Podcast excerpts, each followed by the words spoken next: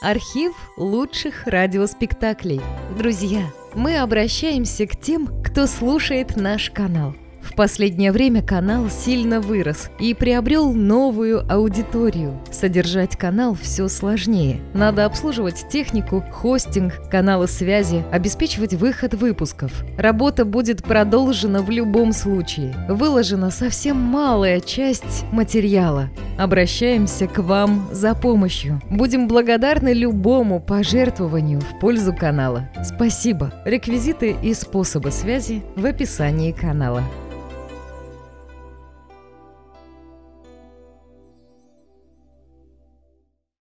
«Белый орёл» – спектакль по одноименному рассказу Николая Семеновича Лескова.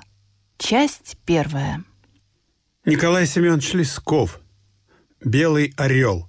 Фантастический рассказ. Собаке снится хлеб, а рыба рыбаку. Феокрит. Идиллия. Есть вещи на свете. С этого обыкновенно у нас принято начинать подобные рассказы, чтобы прикрыться Шекспиром от стрел остроумия, которому нет ничего неизвестного. Я, впрочем, все-таки думаю, что есть вещи очень странные и непонятные, которые иногда называют сверхъестественными, и потому я охотно слушаю такие рассказы.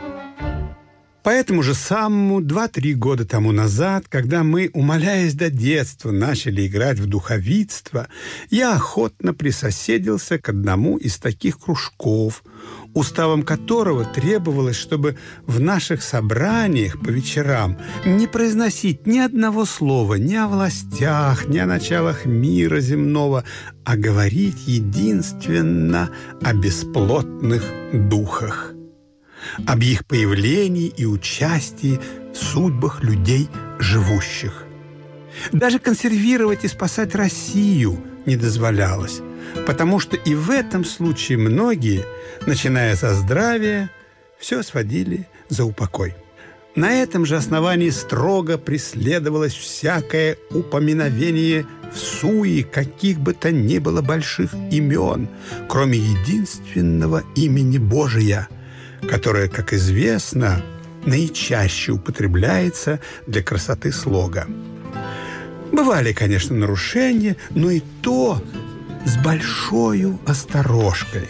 Разве какие-нибудь два нетерпеливейших из политиков отобьются к окну или к камину и что-то пошепчут, но и то один другого предостерегает: «Паси, оу, не так громко». А хозяин их уже назирает и, шутя, грозит им штрафом. Каждый должен был по очереди рассказывать что-нибудь фантастическое из своей жизни.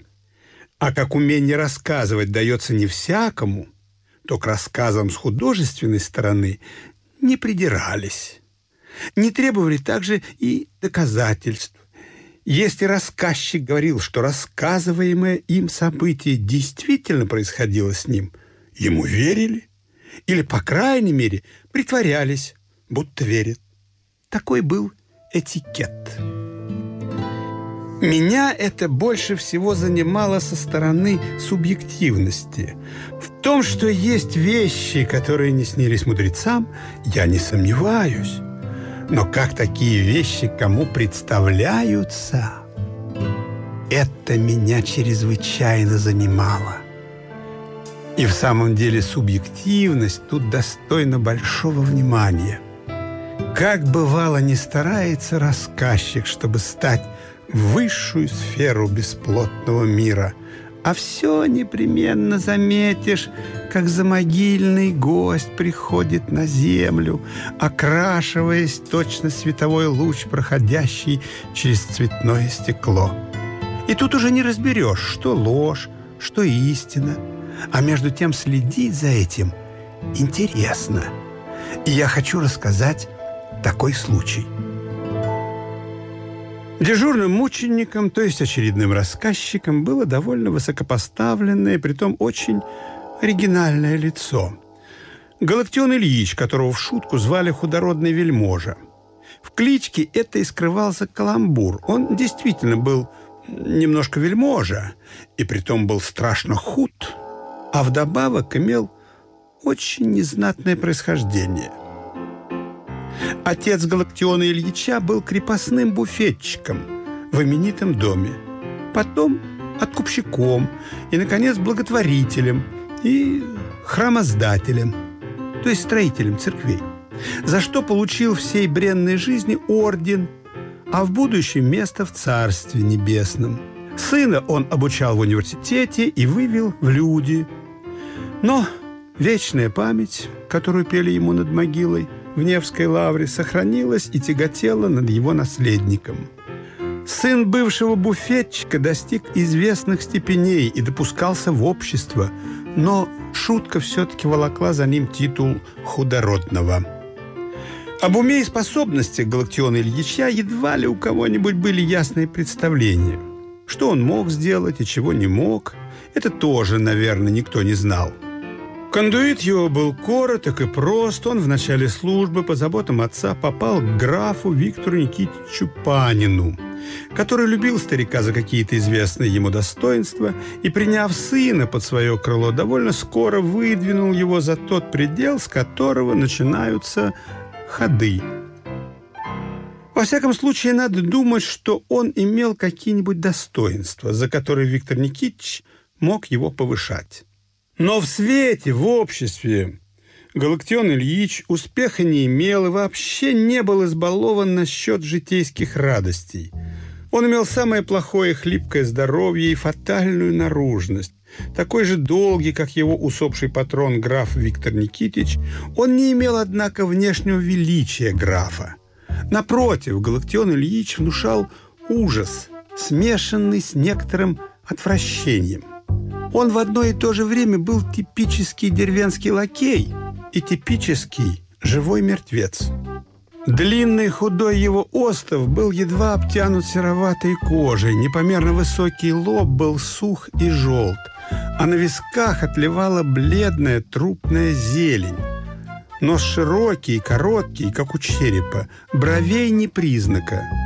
Всегда полуоткрытый рот с сверкающими длинными зубами, а глаза темные, мутные, совершенно бесцветные и в совершенно черных, глубоких яминах. Встретить его значило испугаться. Особенностью наружности Галактиона Ильича было то, что в молодости он был гораздо страшнее, а к старости становился лучше, так что его можно было переносить без ужаса. Характера он был мягкого и имел доброе, чувствительное и даже, как сейчас увидим, сентиментальное сердце. Он любил мечтать и, как большинство дурнорожих людей, глубоко таил свои мечтания. В душе он был поэт больше, чем чиновник, и очень жадно любил жизнь, которую никогда во все удовольствие не пользовался.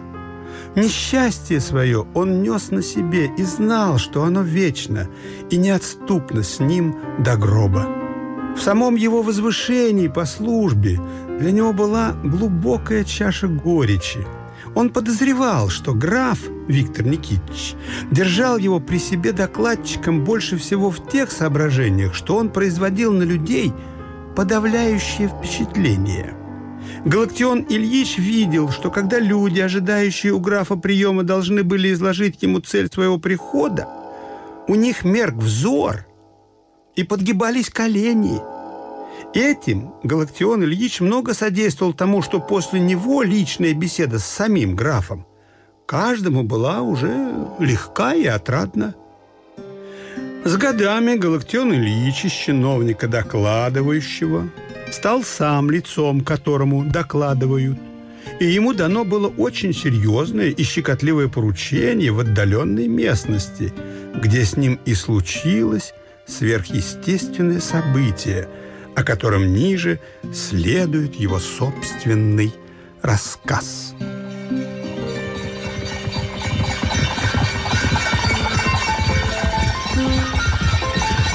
Не с большим двадцать пять лет тому назад до Петербурга стали доходить слухи о многих злоупотреблениях власти губернатора Панчулидзева. Злоупотребления эти были обширны и касались почти всех частей управления. Писали, будто губернатор собственноручно бил и сёк людей,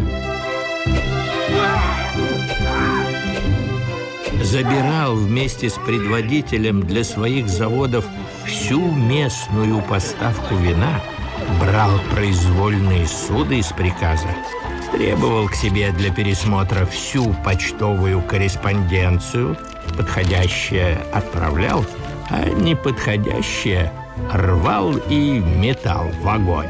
А потом мстил тем, кто писал, томил людей в неволе. А при этом он был, однако, артист. Содержал большой и очень хороший оркестр, любил классическую музыку. И сам превосходно играл на виолончели.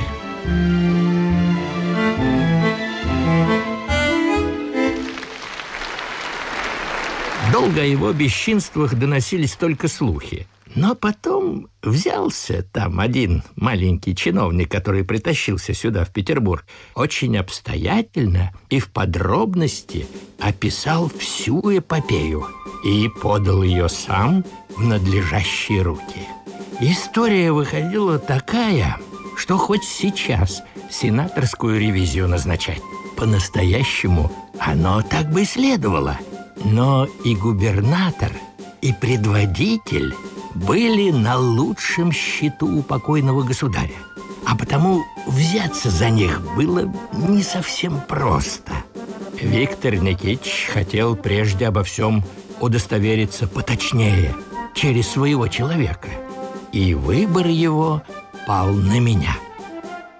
И вот призывает он меня однажды к себе. «Не знаю, насколько правда, а только дошли до нас некоторые печальные вести относительно губернатора Панчулидзева. К сожалению, они как будто не безосновательны. Но прежде чем дать делу какое-нибудь движение, я желаю в этом поближе удостовериться и решил употребить на это вас». «Если могу, буду очень счастлив». «Я уверен, что вы можете, и я на вас полагаюсь. У вас есть такой талант, что вам здорово говорить не станут, а всю правду выложат». «Талант этот – это моя печальная фигура, наводящая уныние на фронт. Но кому что дано, тот с тем и мыкайся». «Бумаги все для вас уже готовы, деньги тоже, но вы едете только по одному нашему ведомству. Понимаете? Только...» «Понимаю». «Ни до каких злоупотреблений по другим ведомствам вам как будто дела нет». «Понимаю».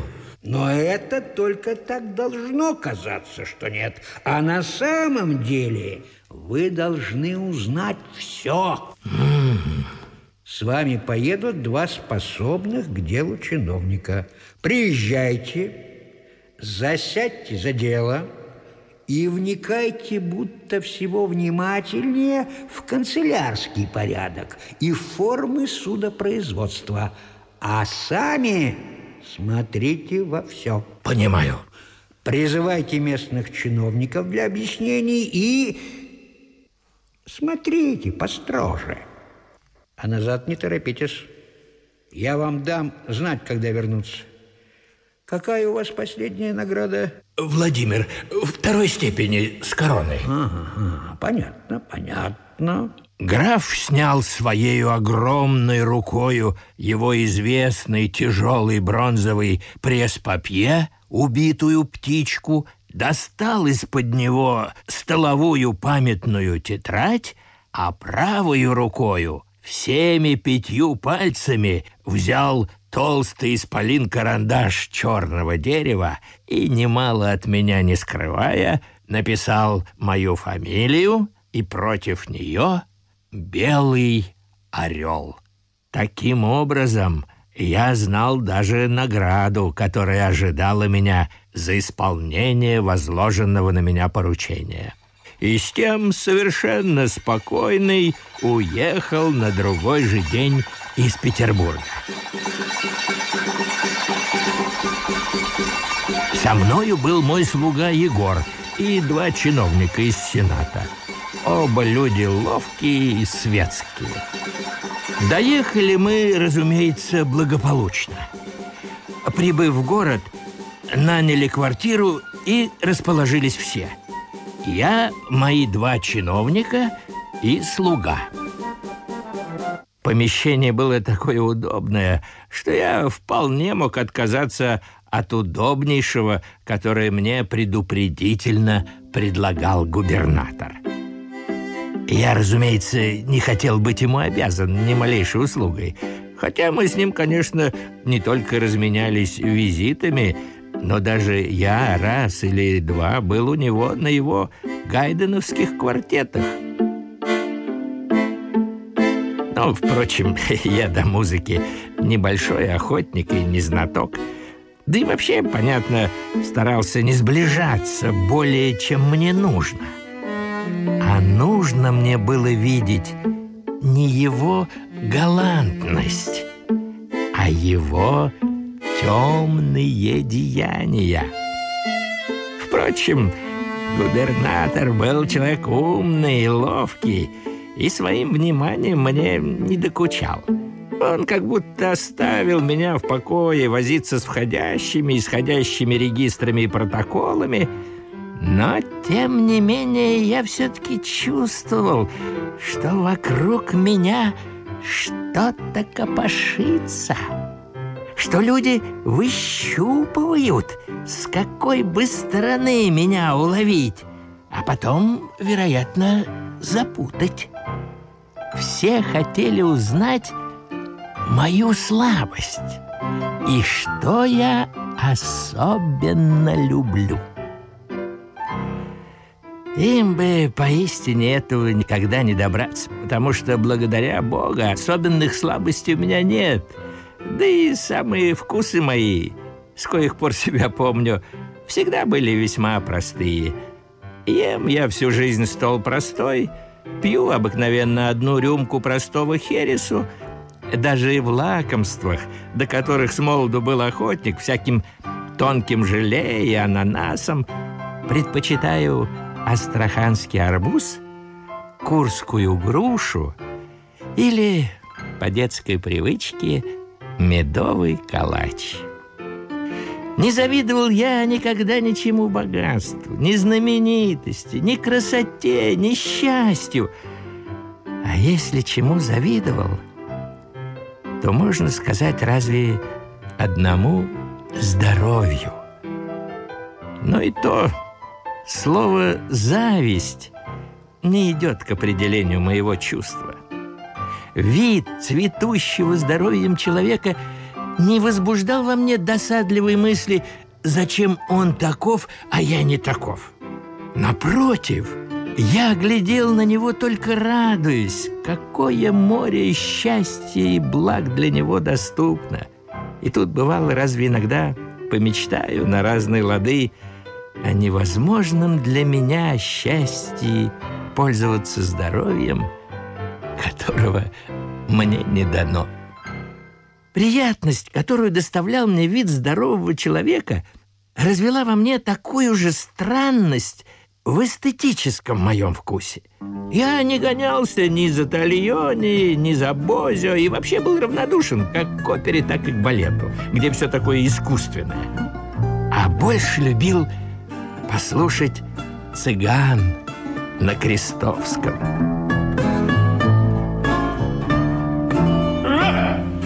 Их этот огонь и пыл, это их страстная сила движений мне лучше всего нравились. Иной даже не красив, корявый какой-нибудь, а пойдет, то Точно сам сатана его дергает. Ногами пляшет, руками машет, головой вертит, талией крутит. Весь и колотит, и молотит. Головки на наклоненную, боясь вроде не дышать, мною озаренную хочу я целовать. Эх, раз еще раз таисила, много раз таисила. А тут в себе, знаешь, только одни немощи. И поневоле заглядишься и замечтаешься. Что с этим можно вкусить на перу жизни? Вот я и сказал моему чиновнику: если вас, друг мой, будут еще раз спрашивать, что мне более всего нравится, скажите, что здоровье, что я больше всего люблю людей бодрых, счастливых и веселых. Кажется, тут нет большой неосторожности. Рассказчик обратился к нам, слушающим его историю, и все, немного подумав, не нашли ровным счетом никакой неосторожности в подобном его признании. Но любит человек здоровых людей. Как этим можно воспользоваться? Здоровье ведь не продашь и не купишь, и не подсунешь в виде взятки. Примерно так все и рассуждали. А теперь извольте дальше слушать. Ко мне из палаты присылали в мое распоряжение на дежурство чиновника. Так он докладывал мне о приходящих, отмечал кое-что и в случае надобности сообщал адреса, за кем надо было послать или о чем-нибудь сходить справиться. Чиновник дан был под стать мне. Пожилой, сухой и печальный. Впечатление производил нехорошее. Но я мало обращал на него внимания. А звали его, как я помню, Арнацкий. Фамилия прекрасная, точно герой из старинного романа. Но вдруг в один день говорят: Арнацкий занемог. И вместо его экзекутор прислал другого чиновника. Уверяю вас, Галактион Ильич, замена эта никак не повредит делу. Но к чему заменять? Может быть, я лучше бы подождал, пока Арнацкий выздоровеет? Нет, Арнацкий теперь не скоро. Он запился, и запой у него продолжится, пока Иван Петрович, мать его, выпужит. О новом чиновнике не извольте беспокоиться. Вам вместо Арнацкого самого Ивана Петровича назначили. Что это за Иван Петрович? Иван Петрович. Это который у регистратуры сидит. Помощник. Я думал, что вы его изволили заметить. Самый красивый. Его все замечают. Нет, я не заметил. А как его зовут? А, Иван Петрович. А фамилия? А, фамилия. Простите, ваше превосходительство. Вдруг как столбняк нашел, и не могу вспомнить. Фамилия его Аквиляльбов. Но мы все его называем просто Иван Петрович. Или иногда в шутку Белый орёл. За его красоту. Человек прекрасный. На счету у начальства жалование по должности помощника получает четырнадцать рублей пятнадцать копеек. Живет с матушкой, которая некоторым гадает и пользует. Позвольте представить. Иван Петрович дожидается. Что ж, если так нужно, то просите, пожалуйста, сюда этого Ивана Петровича. Сию минуту. Иван Петрович, пожалуйте.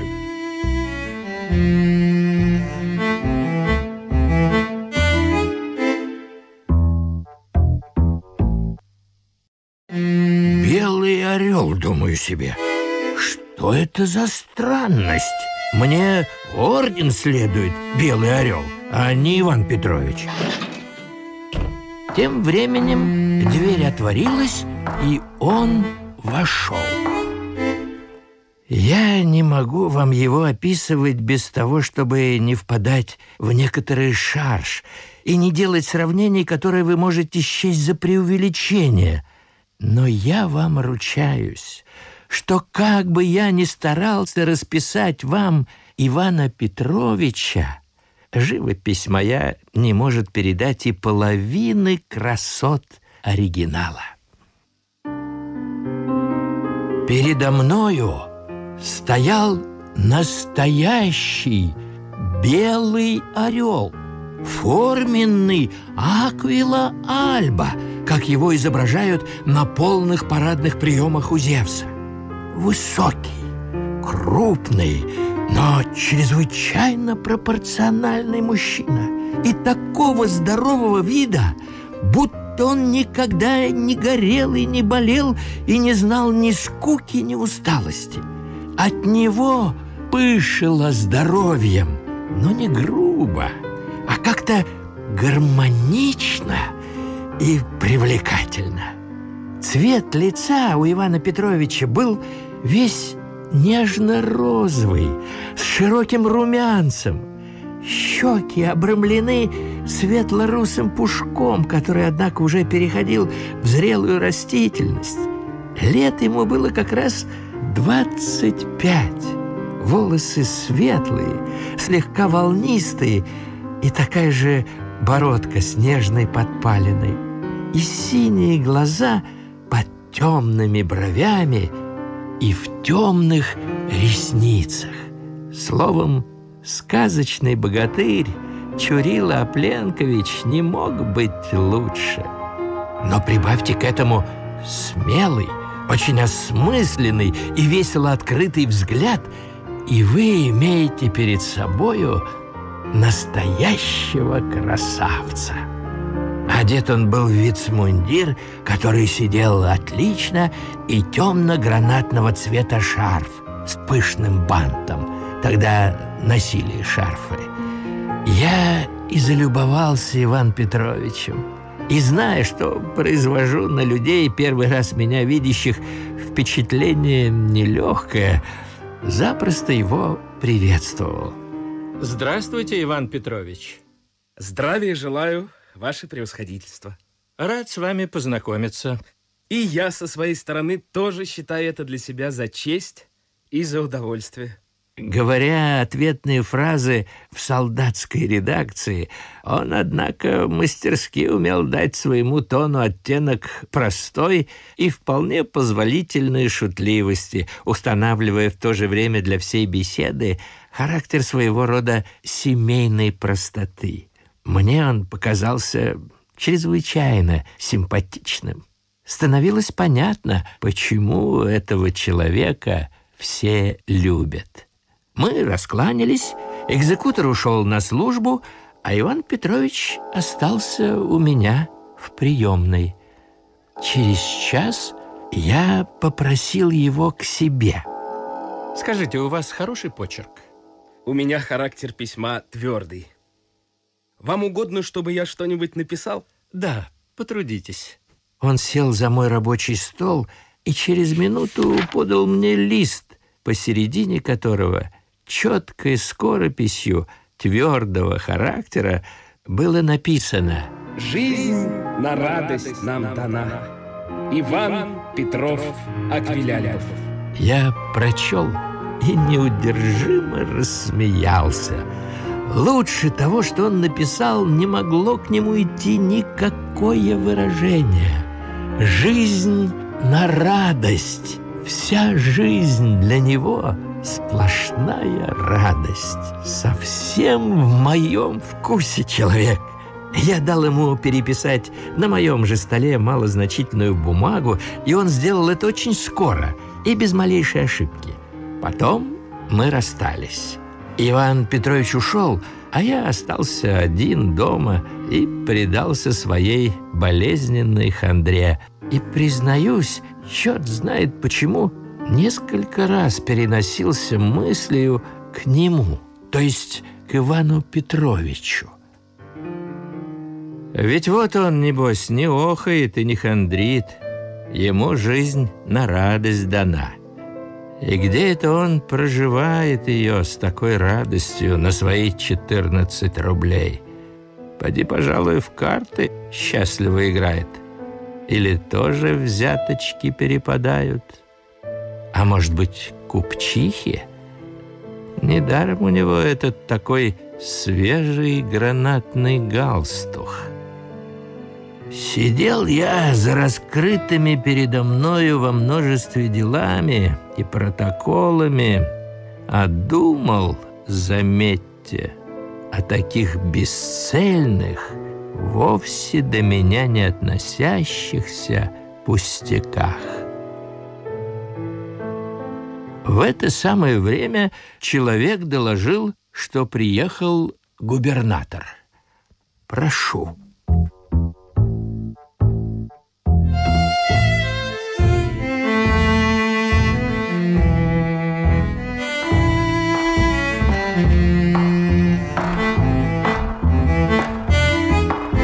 У меня, Галактион Ильич, послезавтра квинтет. Надеюсь, будет недурно сыграно, и дамы будут. А вы, я слышал, захандрили у нас в глуши. Вот я и приехал вас навестить и просить на чашку чая. Может быть, не лишней будет немножко развлечься. Покорно вас благодарю. Но отчего же вам кажется, что я хандрю? По Ивана Петровича замечанию. Ах, Иван Петрович... Это который у меня дежурит, и вы его знаете. Да как же, как же. Это наш студент, артист, хорист. Но только не аферист, в отличие от героя, известного в этом мире. Не аферист? Нет. Он так счастлив, как Поликрат. Ему не надо быть аферистом. Он всеобщий любимец в городе и непременный член по части всяких веселостей. Он музыкант? Мастер на все руки. Спеть, сыграть, протанцевать, веселые фанты устроить. Все, Иван Петрович. Где пир, там и Иван Петрович. Затевается лотерея или спектакль с благотворительной целью, опять Иван Петрович.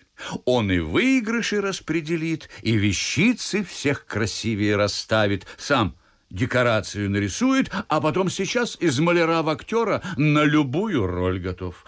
А как он играет королей, дядюшек, пылких любовников, это ж загляденье. Но особенно хорошо он старух представляет. Будто и старух. Да удивительно. Вот...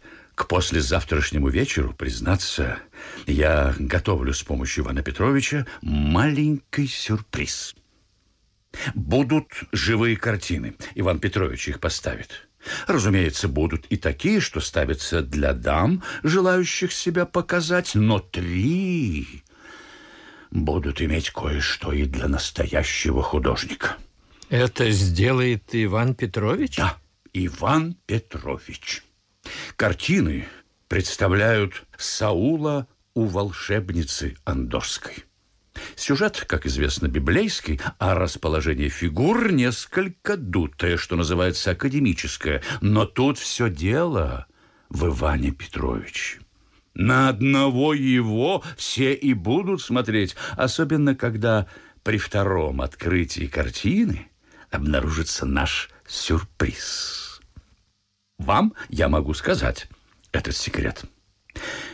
Картина открывается, и вы увидите Саула. Это царь. Царь с головы до ног. Он будет одет, как все.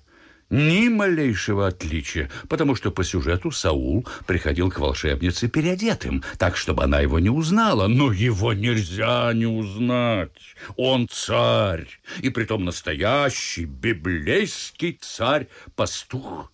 Но занавес упадет, фигура быстро изменяет свое положение. Саул лежит ниц перед явившейся тенью Самуила. Саула теперь все равно, что нет, но зато какого видите Самуила в саване. Это вдохновеннейший пророк, на плечах которого почиет сила в лице, величие и мудрость. Этот мог повелевать царю явиться и в Вифиле, и в Голгахах. И это будет опять Иван Петрович? Иван Петрович. Но ведь это же не конец. И если попросят повторения, в чем я уверен и сам о том позабочусь, то мы вас не станем томить задами.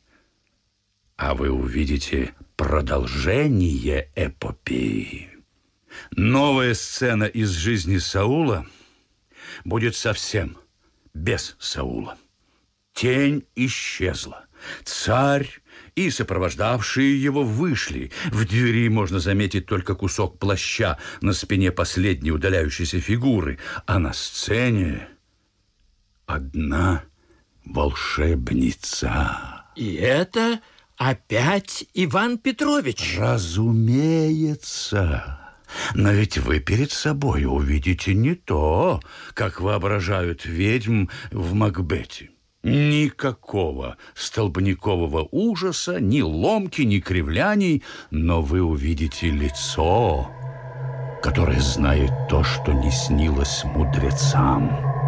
Вы увидите, как страшно говорить с выходцем из могилы.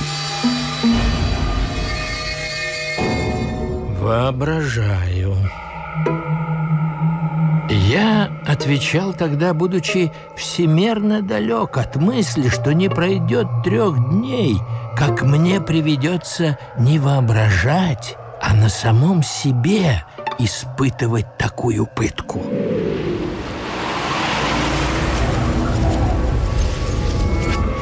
Но это пришло после.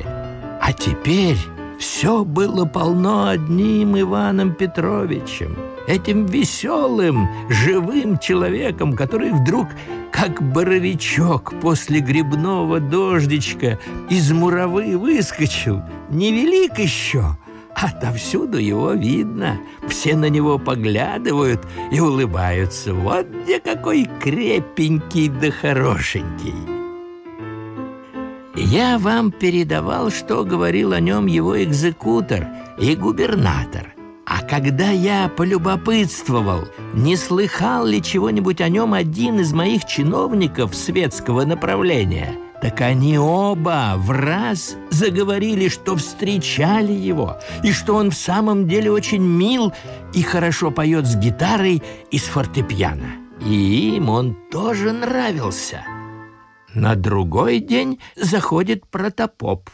Он, как я побывал у него в церкви, всякий праздник приносил мне просфору и на всех священно ябедничал. Он ни о ком хорошо не говорил, и в этом отношении не делал исключения и для Ивана Петровича. Но зато священно ябедник знал не только природу всякой вещи, но и ее происхождение. Про Ивана Петровича он сам начал. Слава Господу нашему Иисусу Христу, благословение дому сему и всем живущим в нем. А, батюшка, проходите. Спаси Господи. Вам чинца-то обменили? Обменили. Это все с умыслью. Да, какого-то Ивана Петровича дали. Ведом нам, как же, довольно ведом. Мой свояк, на которого место я сюда переведен, с обязательством воспитать сирот, он его и крестил. Отец-то тоже был из колокольных дворян, из духовенства, то есть. В приказные вышел. А мать... Кира Ипполитовна, такое у нее имечко. Она по страстной любви к его родителю уходом за него ушла. Скоро, однако, вкусила и горечи любовного зелья, а потом и овдовела. Она сама сына воспитывала. Да какое его воспитание? В гимназии классов пять проучился, да и пошел в писатели, в уголовную палату. Со временем помощником сделали. А счастлив очень. В прошлом году коня с седлом в лотерею выиграл и с губернатором на охоту нынче за зайцами ездил. Фортепиан! Полковые выходили, так разыгрывали. Опять тоже ему достался. Я опять билетов взял и не выиграл, а он всего один, да и на тот получил. Сам музычит и Татьяну учит. Это кто же Татьяна? Сиротку они взяли. Ничего себе, черномазенькая. Он ее обучает. Весь день проговорили об Иване Петровиче. А вечером слышу, у моего Егора в комнатке что-то жужжит. Позвал его и спросил, что такое. Оказалось, Иван Петрович, обратив внимание, что Егор скучает от бездействия, принес ему пилок и дощечек от сигарных ящиков с наклеенными узорами и научил его подставочки выпиливать и заказ дал к лотерее. Утром, в тот день, когда Иван Петрович вечером должен был и играть, и всех удивлять в картинах на перу у губернатора, я не хотел его задерживать, но он оставался при мне до обеда и даже очень насмешил меня. Я пошутил, что ему надо бы жениться, а он отвечал, что предпочитает остаться в девушках. В Петербург его звал. Нет, ваше превосходительство. Меня здесь все любят. Да и мать, и сиротка Таня у нас есть. А я их люблю. А они для Петербурга не годятся. Ну, разве не удивительно? Какой гармоничный молодой человек! Я его даже обнял за эту любовь к матери и сиротке. И мы расстались за три часа до картин. Желаю вам приятного вечера. Нетерпеливо жду вас видеть в разных видах. Надоем. Он ушел, а я пообедал один и прикорнул в кресле, чтобы быть бодрее. Но Иван Петрович не дал мне заснуть. Он меня скоро и немножко странно потревожил. А вдруг вошел очень спешной походкой и шумно оттолкнул ногою стоявшие посредине комнаты стулья. Вот, можете меня видеть, но только покорно вас благодарю. Вы меня сглазили. Я вам за это отомщу. Я проснулся, позвонил человека и велел подавать одеваться, и сам себе подивился, как ясно привиделся мне во сне Иван Петрович. Приезжаю к губернатору, все освещено, и гостей уже много, но сам губернатор чем-то вроде расстроен. Что такое? Вы не представляете, какая у нас тряслась неприятность. Расстроилась самая лучшая часть программы. Картины не могут состояться. А что случилось? Я не хочу говорить громко, чтобы не портить общего впечатления. Иван Петрович умер. Как?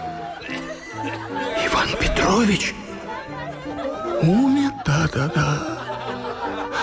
Умер. Милуйте, он три часа тому назад был у меня. Здоров, здоровешенек. Ну и вот, придя от вас, прилег на диван. Да и умер. И вы знаете, я должен вам сказать на тот случай, чтобы его мать... Она в таком безумии, что может прибежать к вам. Она, несчастная, убеждена, что вы и есть виновник смерти сына. Я? Каким образом? Отравили его у меня, что ли? Этого она не говорит. Что же она говорит? Что вы Ивана Петровича. Сглазили. Позвольте, что за пустяки? Да-да-да. Все это, разумеется, глупости, но ведь здесь провинция. Здесь глупостям охотнее верить, чем умностям. Разумеется, не стоит обращать внимание. В это время губернаторша предложила мне карту. Я сел. Но что я только выносил за этой мучительную игрою, и сказать вам не могу. Во-первых, меня мучило сознание, что этот милый, молодой человек, которым я так любовался, лежит теперь на столе. А во-вторых, мне беспрестанно казалось, что все о нем шепчут и на меня указывают. Сглазил. Я даже как будто слышал это глупое слово. Сглазил, сглазил. А в-третьих, позвольте вам за истину сказать, я видел везде самого Ивана Петровича. Так глаз, что ли, наметался, куда ни взгляну, все Иван Петрович.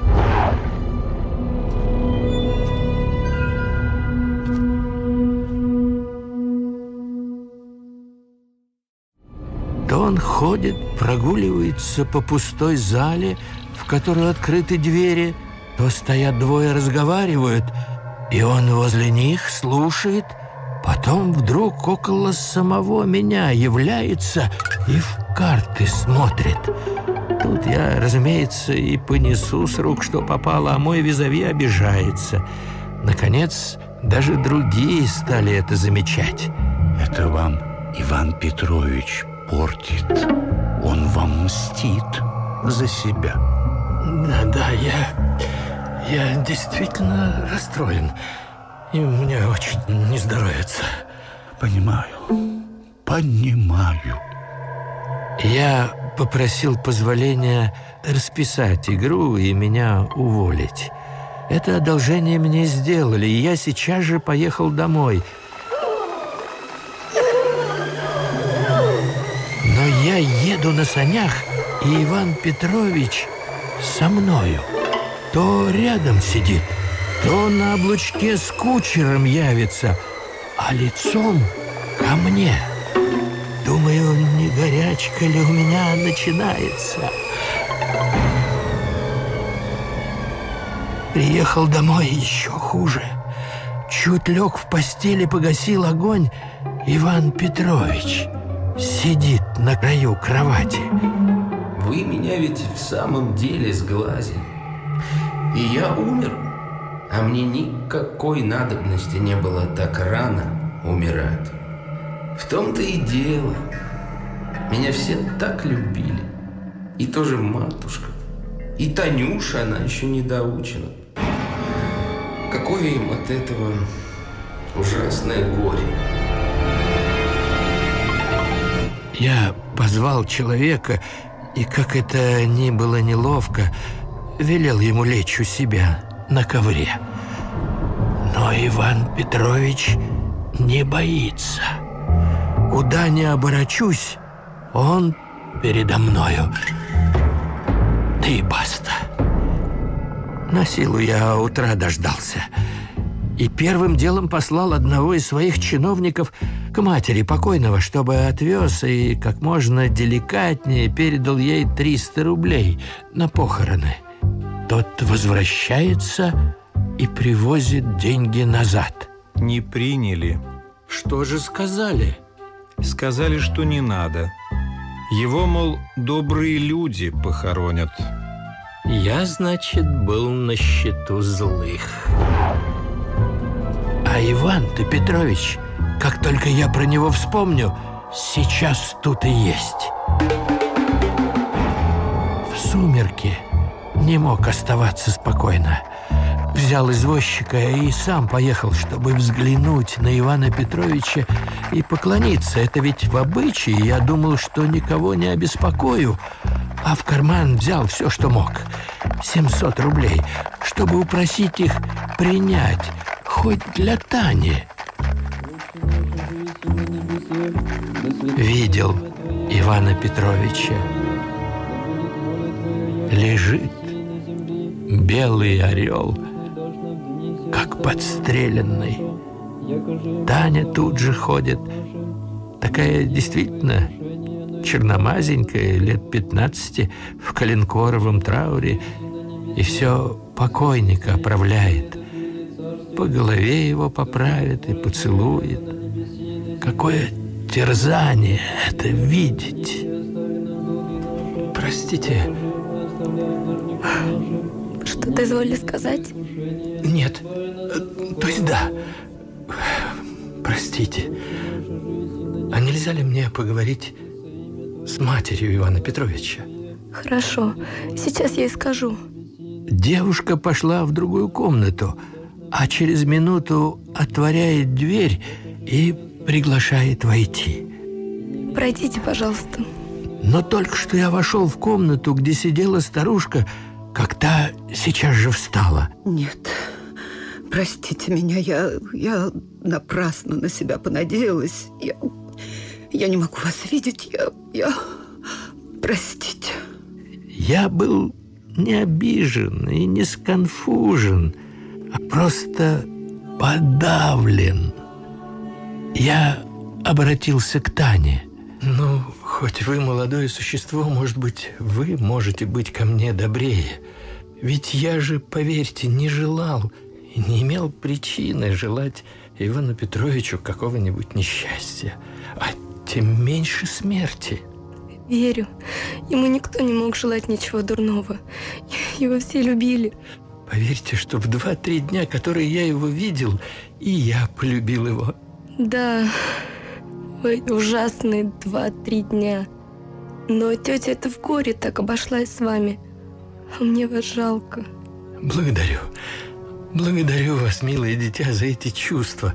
Они делают честь и вашему сердцу, и благоразумию. Ну, нельзя же в самом деле верить такому вздору, будто я его сглазил. Знаю. Так явите же мне ласку.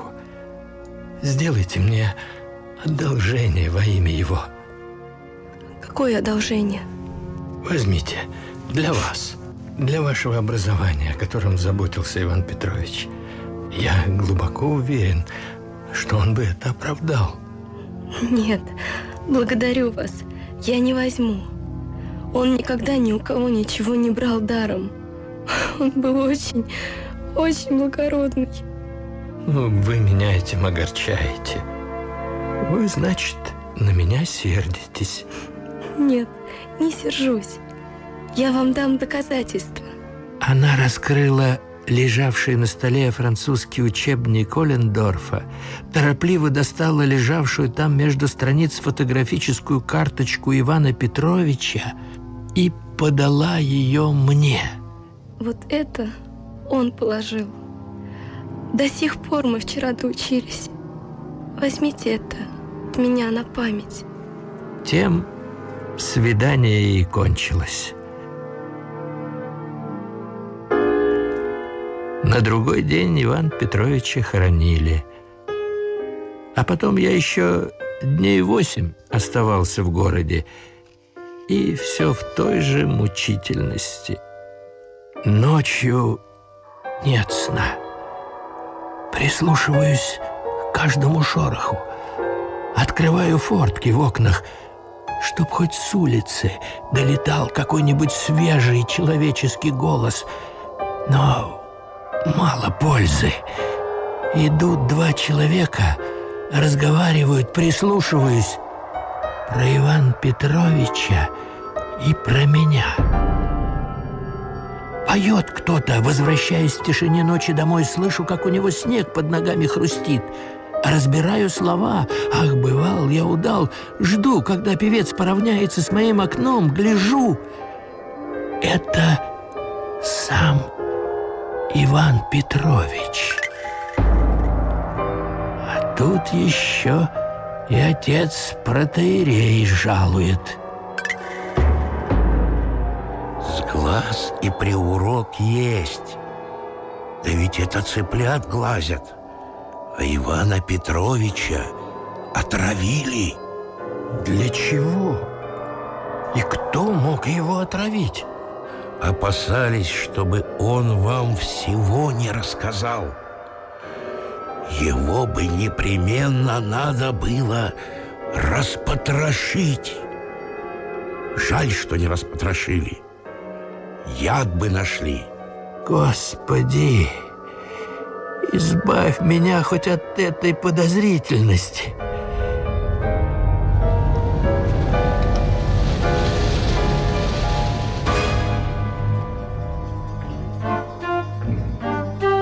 Наконец, вдруг совершенно неожиданно получаю конфиденциальное письмо от директора канцелярии, что граф предписывает мне ограничиться тем, что я успел сделать, и немало немедля вернуться в Петербург.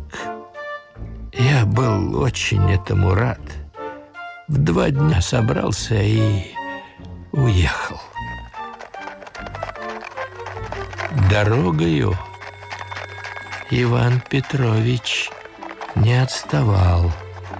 Нет, нет, да и покажется. Но теперь от перемены ли места, или от того, что человек ко всему привыкает, я осмелел и даже привык к нему. Мотается он у меня в глазах, а я уже ничего. Даже иногда в дремоте как будто друг с другом шутим. Пробрал я тебя, а? А ты все-таки по-французски не выучился. На что мне учиться? Я теперь отлично самоучкой жарю. В Петербурге я почувствовал, что мною не то что недовольны, а хуже, как-то сожалительно, как-то странно на меня смотрят. Сам Виктор Никитич видел меня всего одну минуту и не сказал ни слова. Но директору, который был женат на моей родственнице, он говорил, что ему кажется, будто я нездоров. Разъяснений не было. Через неделю подошло Рождество, а потом Новый год. Разумеется, праздничная сутолока, ожидание наград. Меня это не сильно озабочивало, тем более, что я знал мою награду. Белый орел. А родственница моя, что за директором, еще накануне мне и орден с лентой в подарок прислала, и я положил в бюро и орден, и конверт с ста рублями для курьеров, которые принесут приказ. Но ночью вдруг толк меня в бок Иван Петрович, и под самый поднос мне шиш.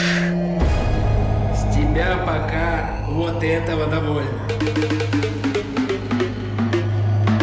При жизни он был гораздо деликатнее, и это совсем не отвечало его гармонической натуре. А теперь, как сорванец, ткнул шиш. Мне надо к бедной Тане, сказал и сник. Встаю утром, курьеров с приказом нет. Спешу к зятю узнать, что это значит. Ума не приложу, Галактион Ильич. Было, стояло, и вдруг точно в печати выпало. Граф вычеркнул и сказал, что это он лично доложит. Тебе, знаешь, вредит какая-то история. Какой-то чиновник, выйдя от тебя, как-то подозрительно умер. Что это такое было? Оставь, сделай милость. Ну нет, в самом деле... Граф даже не раз спрашивал, как ты в своем здоровье? Оттуда разные лица писали, и в том числе протопоп. Как ты мог? позволить вмешать себя в такое странное дело? Я слушаю, а сам, как Иван Петрович из-за могилы стал делать, чувствую одно желание – ему язык или шиш показать. А Иван Петрович по награждении меня шишом вместо белого орла исчез и не показывался ровно три года, когда сделал мне заключительный и притом всех более осязательный визит. Было опять Рождество и Новый год, и также ожидались награды. Меня уже давно обходили, и я об этом не заботился. Не дают и не надо.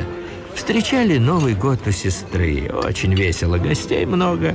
Здоровые люди ужинали, а я перед ужином посматриваю, как бы улизнуть, и подвигаюсь к двери, но вдруг слышу в общем говоре такие слова. Теперь мои скитательства кончены, мама со мной, Танюша устроена за хорошего человека, последнюю шутку сделаю и... «Je m'en vais, прощай, моя родная, прощай, моя земля». Э-э, думаю, опять показался. Да еще и французить начал. Ну, я лучше кого-нибудь подожду. Один по лестнице не пойду. А он мимо меня изволит проходить. Все в том же вицмундире, с пышным гранатного цвета галстухом. И только минул, вдруг парадная дверь так хлопнула, что весь дом затрясся. Хозяин и люди бросились посмотреть, не добрался ли кто до гостиных шуб, но все было на месте, и дверь на ключе.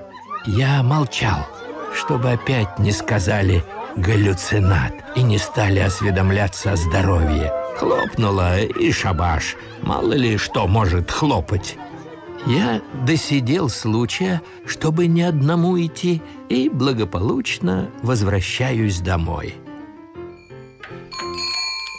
Человек у меня был уже не тот, который со мной ездил и которому Иван Петрович пропилейные уроки давал, а другой. Встречает он меня немножко заспан и светит.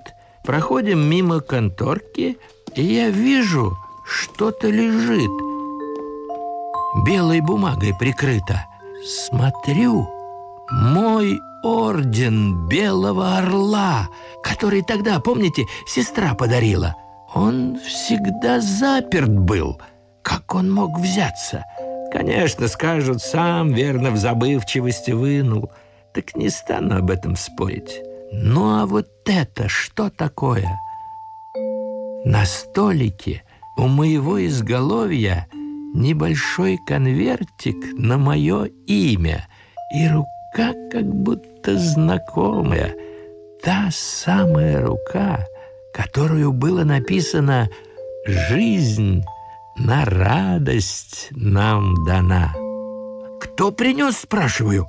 А человек прямо показывает мне на фотографию Ивана Петровича, которую я берегу, память от Танюши. В конверте оказался на почтовой бумажке экземпляр приказа. Мне дали белого орла. И что еще лучше, всю остальную ночь я спал. Хотя слышал, как что-то где-то пело самые глупые слова. «До свиданс, до свиданс, жале о контрданс». По преподанной мне Иван Петровичем опытности в жизни духов я понимал, что это Иван Петрович по-французски жарит самоучкою, отлетая, и что он больше меня уже никогда не побеспокоит».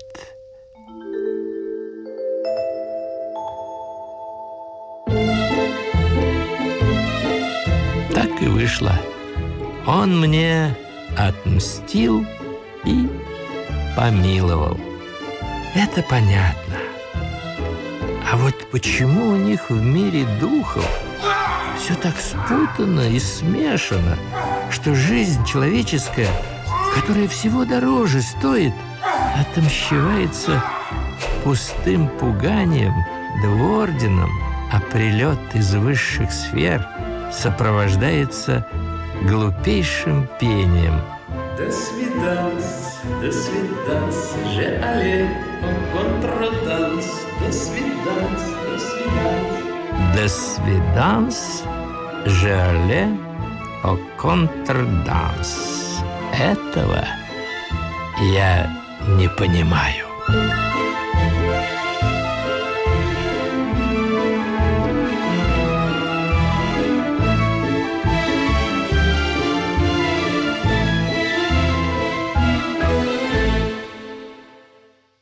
Вы слушали спектакль «Белый орёл» по одноименному рассказу Николая Семеновича Лескова.